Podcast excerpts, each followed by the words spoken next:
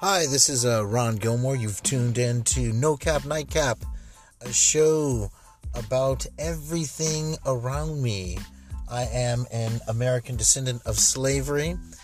Um, I'm a 47 year old man from New Orleans, and um, I have a spin on lots of things. I've lived in Asia for quite some time.